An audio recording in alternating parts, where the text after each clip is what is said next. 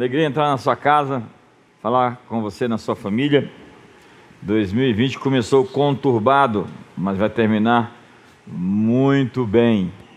E o texto que eu quero ler com você hoje é em 2 Coríntios capítulo 10, no verso 3, 4 e 5, que diz assim: Porque embora andando na carne, não militamos segundo a carne, pois as armas da nossa guerra, da nossa milícia, da nossa luta não são carnais, mas poderosas em Deus para a demolição de fortalezas, derribando, desfazendo raciocínios e todo baluarte que se ergue contra o conhecimento de Deus e levando cativo todo pensamento à obediência de Cristo. Verso 6, verso 6 diz assim: E estando prontos para vingar toda desobediência quando for cumprida a vossa obediência. Eu quero falar um pouquinho do nosso DNA hoje, do que nós somos, né? E quais são as chaves que nos trouxeram até aqui, que são muito importantes para mim. Acredite, eu não teria aquilo que conseguimos ter ou chegar onde chegamos, e estamos muito longe de estar onde temos que estar, né? de nos tornar quem devemos ser, mas estamos no caminho, estamos na estrada. E nesse caminho nós aprendemos muitas coisas é, que são para nós fundamentais, são importantes, são chão debaixo dos nossos pés. E eu quero falar rapidamente para você sobre esse DNA, que são essas armas. Você não entra na batalha se você não tiver armas, ferramentas, instrumentos. Um exército não vai para a guerra de mãos vazias, ele realmente precisa de equipamentos bélicos, militares. E Paulo está dizendo que as armas da nossa milícia não são carnais, mas são poderosas em Deus para destruição de fortalezas. E hoje, a primeira dessas armas que eu quero te dar, ou o primeiro desses, desse DNA de que nós somos feitos, é uma teologia de fé. Teologia de fé ou DNA da fé. Veja que as Escrituras, eu posso citar textos após textos, dizendo para você sobre por que nós cremos assim, ter uma visão de um Deus que pode fazer qualquer coisa, está escrito lá. Se você for ver o Antigo Testamento, é o rompimento onde o natural se mescla ao sobrenatural, o possível ao impossível, o eterno ao temporal, o espírito à matéria. E a fé é a certeza das coisas que esperamos, a convicção dos fatos que não vemos. A fé é crer para ver, é chamar à existência as coisas que não existem como se já existissem. Abraão é chamado pai da fé porque ele creu e isso lhe foi imputado por justiça. Quando Abraão creu, aquilo foi depositado para ele, porque Hebreus também diz no verso 6 do capítulo 11 que Deus é galardoador daqueles que acreditam, que têm fé nele. Deus recompensa quem crê. Deus recompensa os que têm fé. Deus recompensa os que realmente depositam a sua confiança nele. Você confia em alguém? Isso é uma honra confiar em alguém. Você desconfia de alguém? Isso, de certa forma, é uma desonra. Deus é confiável. Deus é confiável. Fé é acreditar que Deus vai fazer. Fé é acreditar que Deus vai nos livrar. Fé é acreditar que Deus vai nos proteger. Fé é acreditar que Ele vai nos levar para o outro lado dessa crise. Então, teologia de fé é não viver por vista, como diz o apóstolo Paulo, mas viver pela fé. Nós não vivemos por vista, vivemos por fé, disse o apóstolo Paulo. O meu justo viverá pela fé. Esse texto está repetido tantas vezes na Bíblia, tantas vezes esse texto está sendo sistematicamente dito. O justo vive pela fé.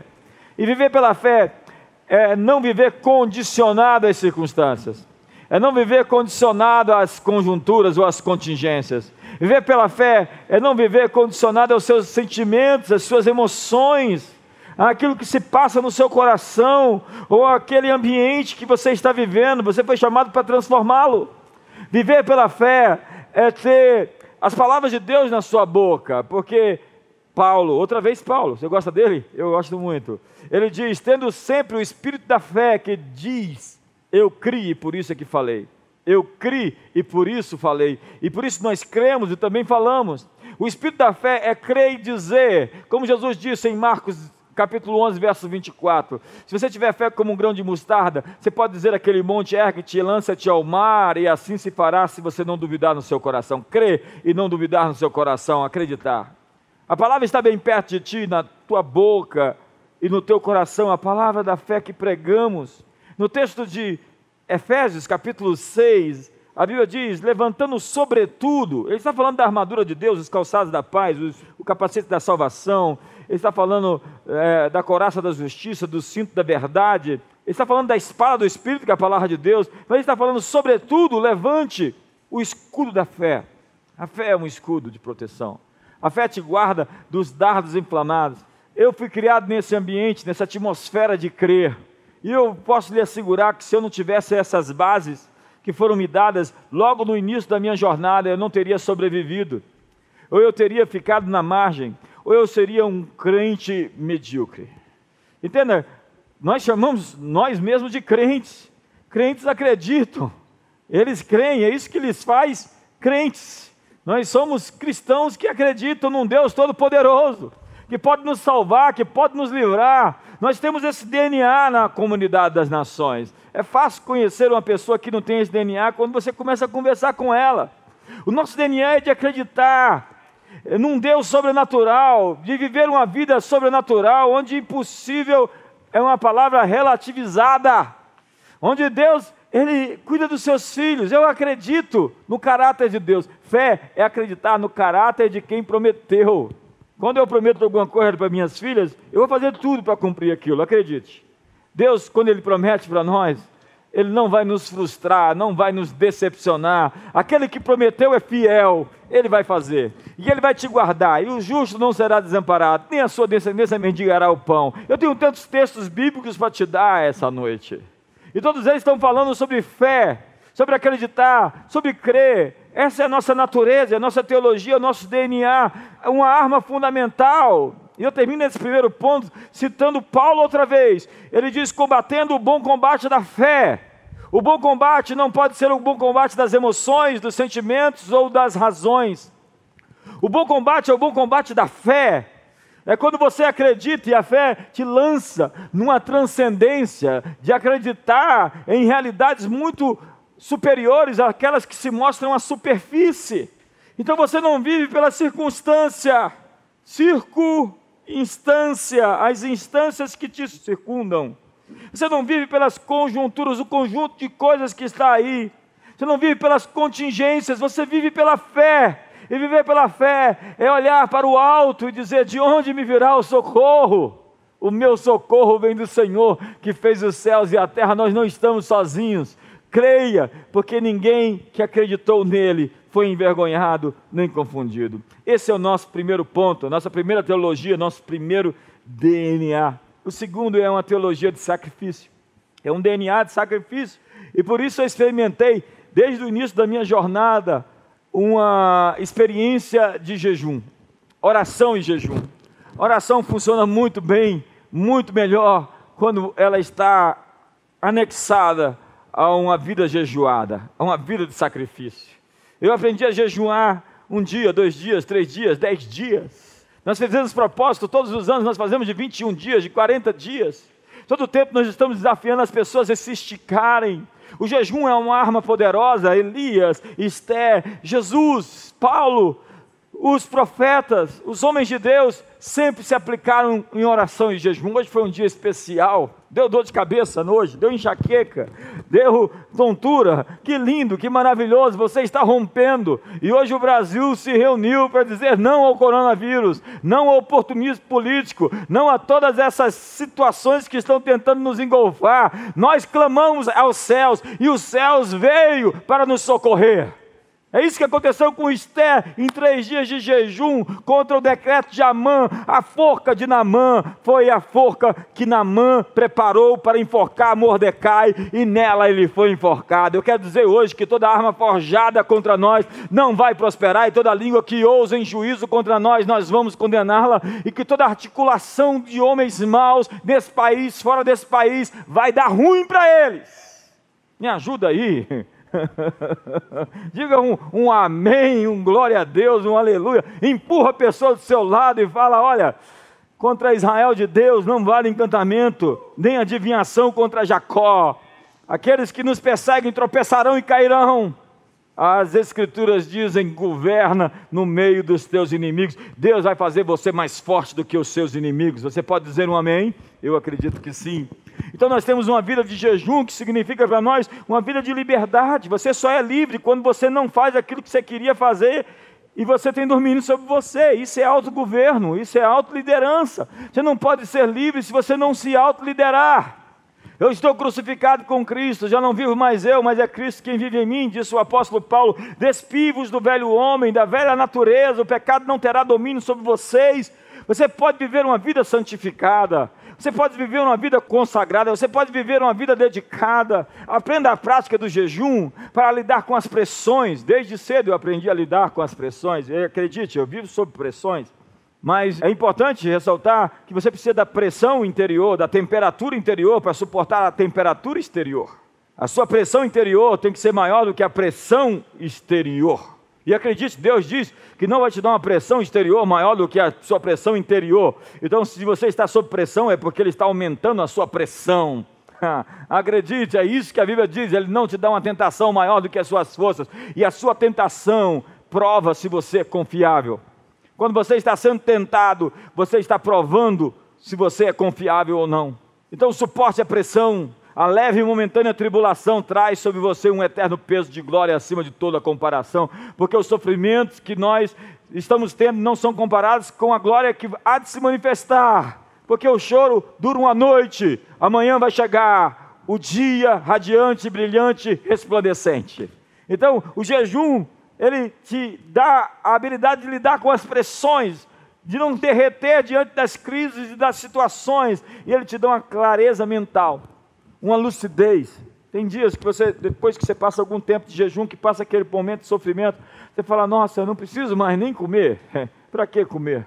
Mas esse não é o ponto. O ponto é que você precisa atingir no jejum, na oração, o quebrantamento. E o quebrantamento é o momento onde Deus diz: Pede o que você quer, porque você não vai querer se vingar, porque você não vai querer algo que não é seu, porque você não vai querer nada que esteja distante daquilo que é o coração de Deus, porque no quebrantamento você mergulhou no coração de Deus. E é um coração quebrantado e contrito, Deus não desprezará. Eu, o Senhor, habito no alto e sublime trono, mas habito com o quebrantado e contrito de coração. Sabe, a verdadeira humildade é poderosa, não é a falsa humildade, que é puro orgulho. A verdadeira humildade, ela é disruptiva, ela é transformadora, ela é impactadora. Veja a mulher que procurou Jesus, a Ciro Fenícia, ela pressionou Jesus para uma atenção e Jesus a humilhou. Jesus precisava que ela tivesse um coração quebrantado a fim de que o milagre lhe fosse dado. Entenda que talvez Deus está deixando que todos nós passemos por isso, porque Ele quer que nós mudemos a nossa frequência, o nosso coração, as nossas intenções, as nossas motivações. Quebrantamento é a chave para todos os milagres. Quando alguém com o coração quebrantado clama aos céus e o céu se move. E o jejum, ele causa esse ponto do milagre. Então, eu tenho tanto para falar sobre jejum, mas esse é o nosso DNA eu não posso ficar sobre isso hoje, porque eu tenho sete tópicos e eu estou no segundo hoje. Quantos querem ficar comigo até meia-noite? Você pode, você não vai ficar comigo, você está em casa, né? Mas o meu terceiro ponto hoje é a teologia ou o DNA dos carismas, dos dons espirituais. Nós recebemos equipamentos, ferramentas como palavra de conhecimento, sabedoria, discernimento de espíritos, línguas, interpretações, profecias, fé, operação de milagres e curas. São os dons alistados ali por Paulo no capítulo 12 de 1 Coríntios. Existem outros ali também alistados depois. Mas o que eu quero lhe dizer é que Nessa teologia dos carismas, existe um dom muito especial que eu quero enlevar essa noite. Que tem um capítulo inteiro da Bíblia, em 1 Coríntios capítulo 14, para falar sobre o uso dele. 1 Coríntios 14 vai falar sobre o dom de falar em outras línguas e também vai falar sobre profetizar. É claro, Paulo diz: Você gosta de Paulo? Eu pergunto. Eu gosto muito de Paulo. Você gostaria de fazer o que ele fazia? Ele diz: eu dou graças a Deus que oro em línguas muito mais do que todos vocês. Que forte isso. Paulo orava em línguas todo o tempo. Ele estava na rua, estava orando em línguas. Ele estava no carro, não, não tinha carro. Ele estava no barco, ah, existia barco. Ele estava na prisão, ele estava orando em línguas. Ele estava nas agoras, ele estava orando em línguas. Crie uma cultura, um DNA de falar em línguas todo o tempo. Isso vai abrir, sensibilizar você para realidades e oportunidades, vai te dar sensibilidade. Mas Paulo diz que quando eu oro em línguas, o meu espírito ora de fato, a minha mente fica infrutífera. A minha mente fica infrutífera. O que farei então, diz Paulo? Orarei no espírito e orarei na mente. A resposta de Paulo é: orarei no espírito, orarei na mente. Ou seja, você deixa o seu espírito guiar a sua mente. Sua mente segue as palavras que você fala em outras línguas que você não entende, porque você, segundo o apóstolo Paulo, você está falando mistérios com Deus. Você está falando num idioma celestial. Você está conversando com Deus as necessidades que você precisa. Então, aprenda a orar em línguas, porque primeiro no espírito e depois na mente, porque o homem natural não consegue entender as coisas do Espírito Santo de Deus porque eles são loucura. E aqui vai o meu quarto ponto, que é uma teologia ou um DNA de uma metanoia, de um arrependimento. Eu acho que vai mudar. A teologia ou o DNA do arrependimento. É a teologia o DNA da metanoia. Meta é além, meta é acima, meta é sobre. Meta, lembra? Meta humano, meta história, meta física, metanoia. Noia é razão, é mente. Então, além acima sobre a mente, além acima sobre razão. Então, uma mente ou uma razão expandida ou transcendente. A teologia do arrependimento é mais do que uma conversão em um ato único, onde a pessoa se entrega a Jesus e se converte. Isso é o início da metanoia, mas não é o fim dela. Você vai passar por diversas fases transformações de mindset, de mentalidade. A vida inteira você está sendo transformado. Paulo fala: rogo-vos, irmãos, pelas misericórdias do Senhor, que apresenteis os vossos corpos como sacrifício vivo, santo e agradável ao Senhor, que é o vosso culto racional, e não vos conformeis com esse século, mas transformai-vos pela renovação das vossas mentes, para que experimenteis qual seja a boa, agradável e perfeita vontade de Deus. Você só vai experimentar a boa, agradável e perfeita vontade de Deus se você tiver metanoia. A primeira mensagem que Jesus diz é: arrependei-vos, porque o reino de Deus é chegado crede no Evangelho. Arrependei-vos e crede no Evangelho.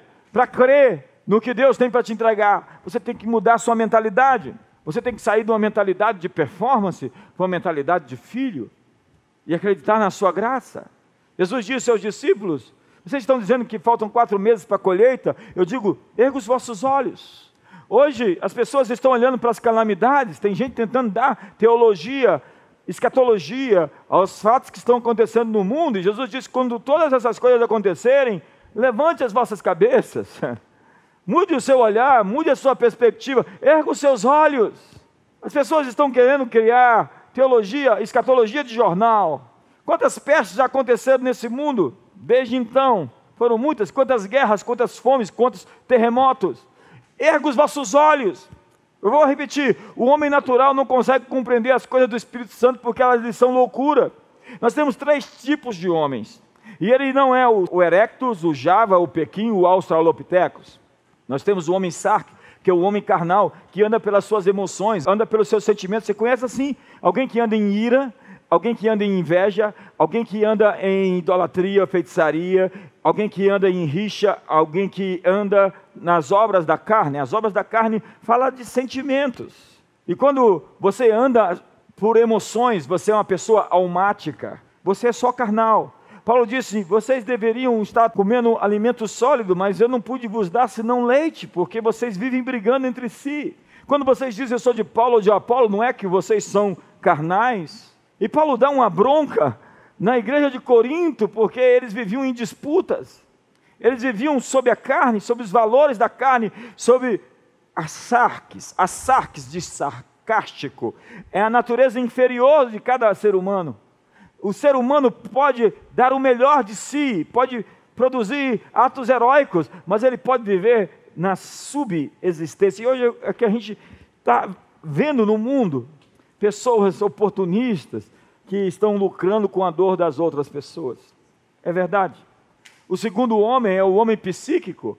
A Bíblia diz: o homem psíquico, o homem natural, não consegue compreender as coisas do Espírito de Deus porque eles são loucuras. Algumas pessoas no Brasil questionaram: por que jejuar? Para que ficar sem comer? Elas precisam de uh, uma conexão racional formatada dentro de uma caixa, dentro de um espectro, dentro de uma fórmula, dentro de uma forma, dentro de uma forma. São pessoas como Nicodemos. A Bíblia diz: Jesus disse: Importa nascer de novo? E ele disse: Poderia eu voltar ao vento da minha mãe e ela me conceber outra vez? Jesus disse: O que nasce da carne é carne, o que nasce do espírito é espírito. O vento sopra, não sabe de onde vem nem para onde ele vai. Ei, Nicodemos, você sendo mestre em Israel deveria saber essas coisas. Se eu vos falo de coisas naturais, terrenas, e vocês não entendem, quanto mais não entenderiam se eu vos falasse das coisas celestiais, de parâmetros celestiais. Nicodemos ele não consegue sair da caixa teológica helenista dele, porque ele pensa com fórmulas, com formas, com formas, com fórmulas. Tem gente assim quadradinho que vive nesse formato. E o terceiro homem, o homem espiritual, a Bíblia diz, o homem pneumático que julga todas as coisas, não é julgado por ninguém e que confere coisas espirituais com espirituais. Ele consegue entender os tempos, as estações, porque ele vive em uma dimensão profética transcendente. Homem sárquico, carnal, guiado por emoções. Homem natural, guiado pela razão. Tudo se resume ao espectro daquilo que ele consegue pensar. Mas tem coisas, acredite, que não cabem dentro da sua cabeça. E uma mente renovada vai sempre lutar contra as coisas do Espírito Santo. Volte um pouquinho atrás no que eu disse, primeiro no Espírito e depois na mente. Orarei no Espírito e orarei na mente. E nós precisamos realmente reformular nossas ideias os milagres, foi Tomás de Aquino que tentou dar um formato aos milagres na sua escolástica, dar explicações racionais a tudo aquilo que estava acontecendo. Ele herdou uma concepção de vida de Aristóteles, é verdade. Mas existem coisas que não são explicáveis. Elas estão acima da nossa razão, da nossa ciência. Elas remontam ainda perspectivas científicas não conhecidas pela nossa geração. É, a matéria se multiplica, pães e peixes multiplicam, se alimentam multidões. Que milagre foi esse? É verdade, o que é mágica para uma geração é milagre, é ciência para outra. Há uma maneira, um modo operante de Deus fazer isso, mas não está hoje dentro do espectro dos nossos conhecimentos, da nossa ciência. Mas Jesus pega cinco pães, dois peixes, alimenta 5 mil, sobram 12 cestos. E logo depois ele vem nos provocar. Ele pega sete pães, que são mais pães, alguns peixinhos, são mais peixes, e alimenta só 4 mil. Não, com cinco pães e dois peixes ele alimentou 5 mil. Com sete pães e alguns peixinhos ele alimentou só quatro. No primeiro sobraram 12 cestos. No segundo milagre, com mais, só sobraram sete cestos. Qual é a mentalidade que Deus está querendo nos transmitir através desses dois milagres?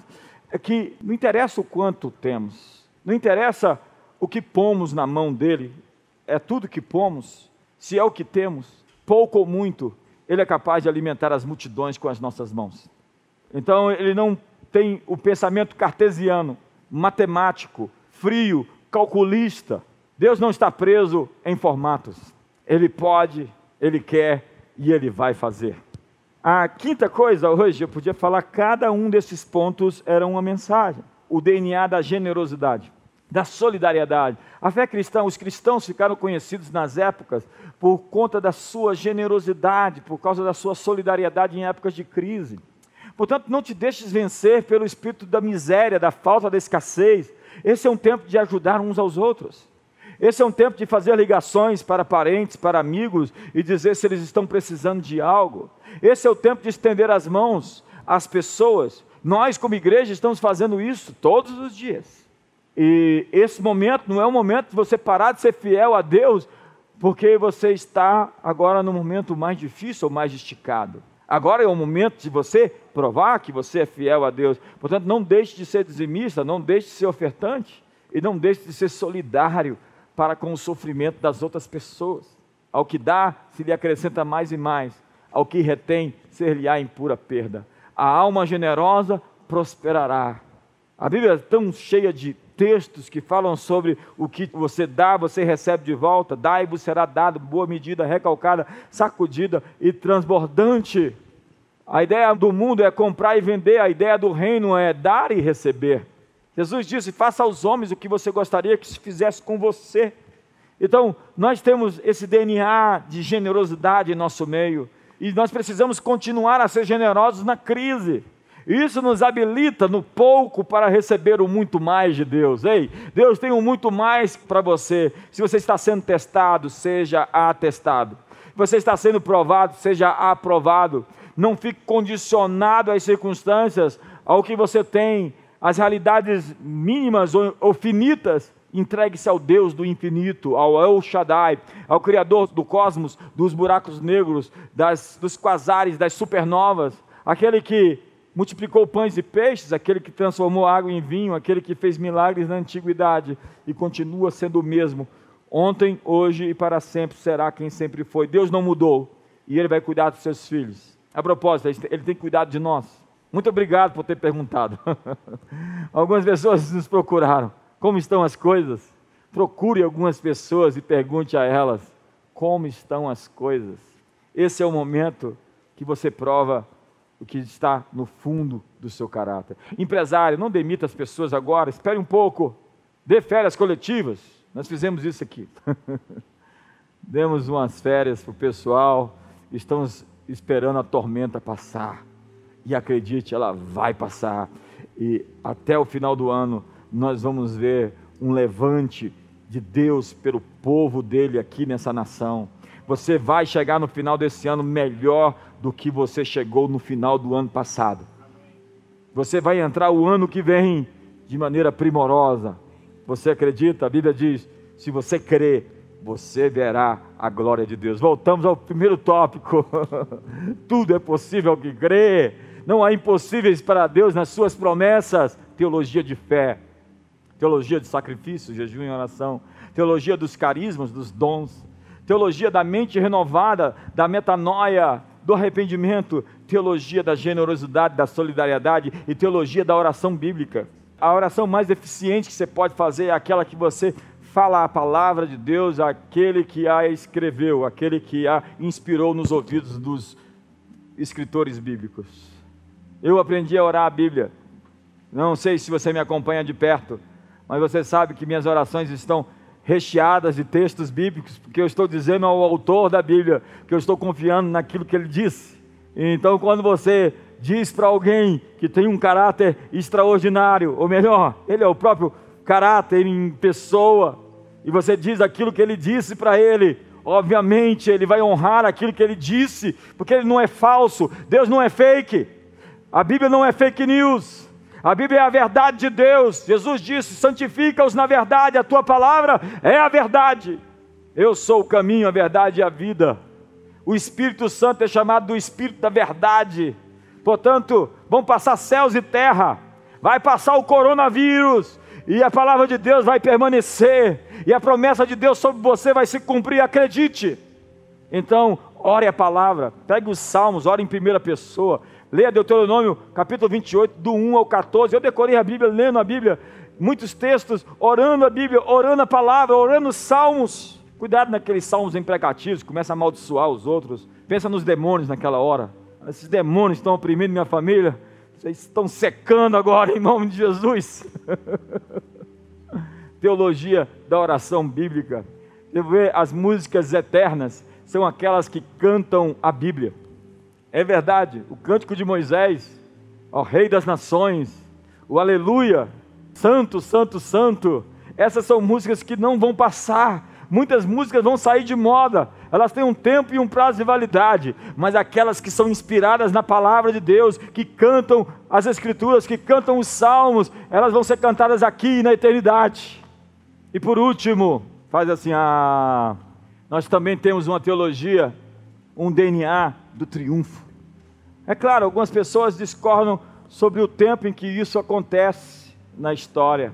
Algumas pessoas elas realmente estão agora esperando uma intervenção de Deus. Elas esperam que realmente aconteça a intervenção de Deus nesse exato momento da história, um pouquinho depois. E aí tem toda essa discussão de princípio das dores, grande tribulação. Você conhece essa história? A comunidade das nações, a gente tem um DNA de que Jesus vem, é verdade. Essa é uma verdade bíblica poderosa. Imagine se a gente não cresce, essa é a bendita esperança. Diz o apóstolo Paulo, você gosta de Paulo? Eu estou muito paulino hoje. Ele diz sobre a volta de Jesus como a bendita esperança. Ele fala que O mortal se revestirá da imortalidade, a corrupção da incorruptibilidade. Ao ressoar da última trombeta, da voz do arcanjo, seremos todos transformados. Que texto lindo isso que está escrito em 1 Coríntios capítulo 15. Lindo o que está escrito em 1 Tessalonicenses capítulo 4, verso 16. São promessas poderosas de Deus. Mas nós cremos que como Jesus venceu, a igreja também é vencedora. Nós estamos sendo testados para sermos atestados. Igreja, você não está em fuga, você está em rota de colisão com as trevas. Igreja, as portas do inferno não podem prevalecer contra você.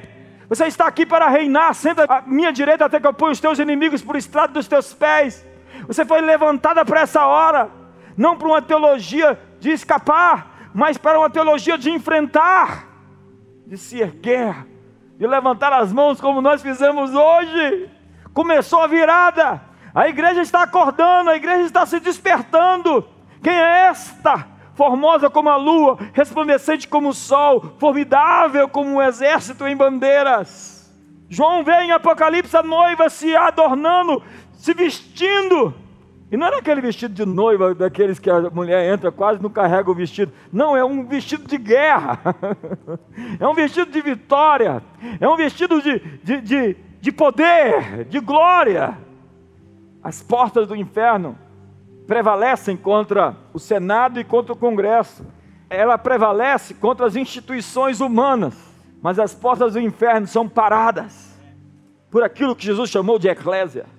E quando nós levantamos as mãos, ou quando nós dobramos os nossos joelhos, como milhares de pessoas estavam dobradas, eu fiz questão de dobrar meus joelhos hoje. Falar, Deus, eu estou me rendendo a Ti, estou rendendo meu país a Ti, a minha nação a Ti.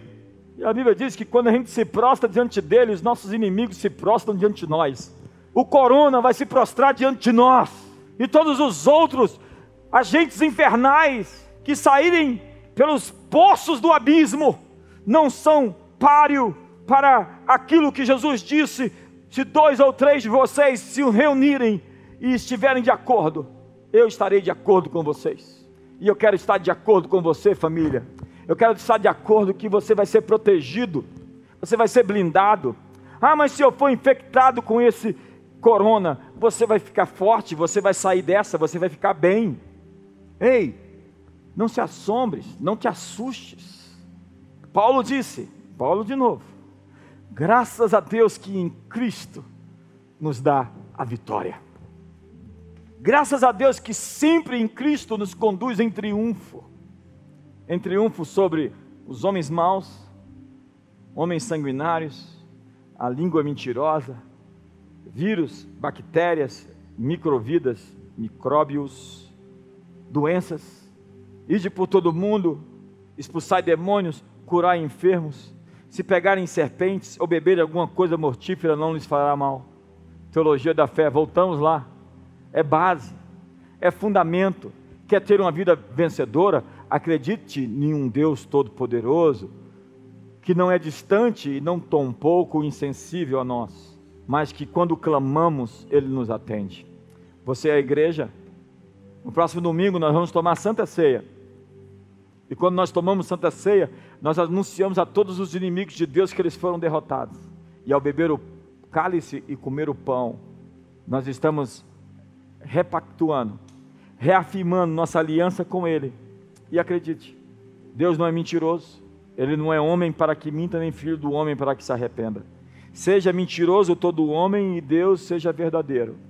Deus vai cuidar dos seus filhos, Deus vai cuidar da sua igreja, Deus vai cuidar da sua família, Deus vai cuidar das suas finanças, Deus vai cuidar da sua empresa, Deus vai cuidar dos seus interesses. Tudo que você tem que fazer é crer nele. Você acredita? Eu creio.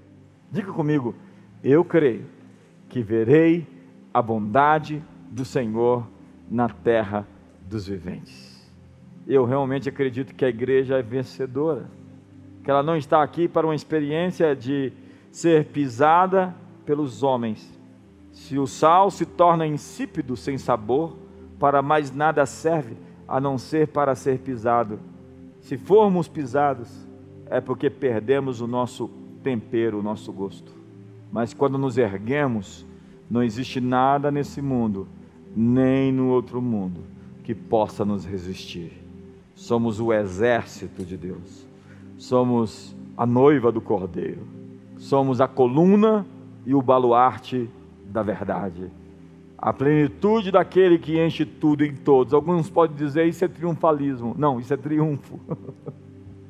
Não foi por nossa conta, porque nós somos bons ou melhores que ninguém, mas é pelo seu sangue. Eles o venceram. Quem? O dragão, a antiga serpente, pelo sangue do Cordeiro. Venceram pelo sacrifício do Cordeiro. Venceram pela palavra do seu testemunho e porque não amaram as suas próprias vidas, antes as entregaram. Eu quero orar com você essa noite. Nós estamos em domingo de ramos, essa é uma semana de celebração da Páscoa. Tem coisa vindo aí, tem resposta de Deus. Homens ímpios e maus vão cair, aqueles que se colocam no caminho para as soluções vão ser removidos. Deus está trabalhando por aqueles que nele esperam. Deus está vivo e ativo no planeta Terra. É, essa é a nossa teologia, é o nosso DNA. Deus está fazendo e está agindo agora. E se você crê, você verá a glória de Deus. Pai, muito obrigado por essas famílias que estão reunidas. Hoje, Ramos, domingo que vem, Páscoa. Sexta-feira é a paixão. Sábado é aleluia. Domingo, a ressurreição. Estou muito empolgado Estou crendo. O Senhor nunca decepcionou quem creu.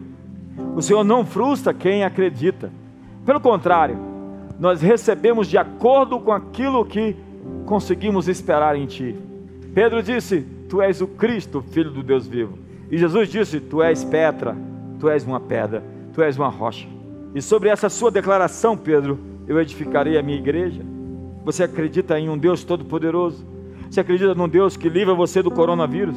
Você acredita num Deus que, se não livrar, você vai sair dessa do coronavírus bem? Você acredita num Deus que supre as suas necessidades? Cada milagre de Deus mostra a natureza de Deus. Foi lá em Mara que ele disse: Eu sou o Senhor quem te sara. Porque no lugar da enfermidade, Deus mostra a natureza que sara. É contra os amalequitas que ele diz: Eu sou o Senhor, a sua bandeira. É no lugar da batalha contra os inimigos que ele diz: Eu sou a sua vitória. Ele é Yahvé chamar. Quando você precisa da sua presença, Ele está lá. Ele é Yahvé Sabaó. Quando você está em guerra e lutas, Ele é Yahvé Shalom. Quando você precisa de paz, quando você precisa de prosperidade, Ele é Jiré, o Senhor, o seu provedor, e você vai experimentar a provisão de Deus. Acredite, você vai experimentar o cuidado de Deus de maneira muito mais próxima, porque porque Deus é um bom pai, um bondoso pai, e Ele vai cuidar de você. E o que você tem que fazer? Abraão creu, e isso lhe foi imputado por justiça. Ele creu, e isso se tornou um depósito. Deus respondeu à fé de Abraão. Acredite. Alguém chegou e disse para Jesus: Senhor, me ajude na minha falta de fé. Jesus disse: Ei, se tu puderes crer, tudo é possível ao que crê. E nós hoje removemos montes, nós dizemos as montanhas de dificuldade, de incredulidade, de enfermidade, de opressão que saiam agora, se lancem no fundo dos mares. Nós dizemos a opressão, ao medo, a loucura que se cesse agora, que se quebra o espírito de depressão, de opressão, de loucura nessa casa hoje. Você não vai ficar maluco, acredite. Você vai ficar lúcido, claro, atento, responsável, cheio de discernimento, os dons, os carismas estão entrando na sua casa. Charismatas são dons espirituais que são manifestos por anjos. E hoje eles estão aí se movimentando na sua casa e na sua família. Você vai sentir a presença de Deus e dos anjos na sua casa essa semana. Essa semana de Páscoa. E a Páscoa anuncia que o inferno perdeu, o diabo perdeu, e tudo aquilo que luta contra você está perdendo agora. Me ajuda aí. Eu creio, eu creio que o Brasil vai sair dessa melhor, vai sair dessa e vai se tornar o que ele foi chamado para ser no mundo. E não tem homem, não tem conspiração, não tem estratégias, não tem instituições que possam impedir que o Brasil seja o Brasil que Deus o criou para ser. E nós no Brasil hoje dissemos: venha o teu reino, faça-se na terra como nos céus. Jesus venceu e a igreja é vencedora. A propósito, você é a igreja. Pai, muito obrigado pela igreja que se reúne hoje na internet. Mas hoje nós queremos declarar contra tudo e contra todos que muito em breve nós estaremos juntos aqui nesse lugar e em todos os lugares que nos reunimos, celebrando ao Senhor a comunhão, o partir do pão. Estaremos juntos para celebrar os dons espirituais e não há nada, ninguém que vai impedir isso. Hoje, Senhor, envia a palavra de vitória, envia a ordem, a tua determinação. Pisa, destrói, quebra, derruba todo argumento que se exalta contra o teu conhecimento. Nós tomamos cativo todo o pensamento nos palácios a obediência de Cristo Jesus e desfazemos todos os sofismas hoje. As armas da nossa batalha não são carnais. Então nós quebramos o espírito de feitiço, de encanto, de enviesamento, de miopia, de incapacidade de ver tudo mais. Nós quebramos essa lógica e essa ótica e nós liberamos uma visão sobre os governantes, sobre os prefeitos, sobre os ministros, especialmente sobre o presidente. Senhor, nós queremos a ordem de volta, nós queremos a tua ordem, nós queremos a tua bênção, que enriquece e não acrescenta dores. Você pode concordar comigo? Diga amém, em nome de Jesus. Vamos fazer uma última oração. Eu quero orar mais de novo. Vocês querem orar comigo de novo? Levante suas mãos, abençoe os juízes também. Os juízes, os magistrados, o Supremo Tribunal, o Congresso Nacional, a Câmara e o Senado. Nós liberamos, Senhor, a tua presença ali, os teus anjos ali. Senhor, que seja a tua vontade feita nesses lugares, como ela é feita no céu. Envia, Senhor, a tua palavra. Ela corre velozmente, cumpre o que te apraz e prospera para aquilo que o Senhor designou. Nós quebramos os ardis e, e, os planos do maligno, toda a estratégia das trevas está frustrada agora, e nós liberamos, Senhor, a liberdade sobre o nosso povo, a liberdade sobre nossa nação, a liberdade sobre os povos da terra. Pai, nós queremos que todas as nações atravessem esse momento e vivam uma plena liberdade nas próximas semanas. Senhor, e que nesse mês de abril nós tenhamos o livramento da tua parte. Nós esperamos em Ti, nós confiamos em Ti, nós cremos em Ti, em nome de Jesus. Deus é um Deus de milagres e Ele está entrando na sua casa com os milagres que você precisa. Seu trabalho é acreditar, acreditar até o fim, não viver por vista, por emoções, viver pela fé, combater o bom combate da fé, não dos sentimentos, não da razão, a não ser quando sua razão está estendida, expandida, sua fé é transcendente.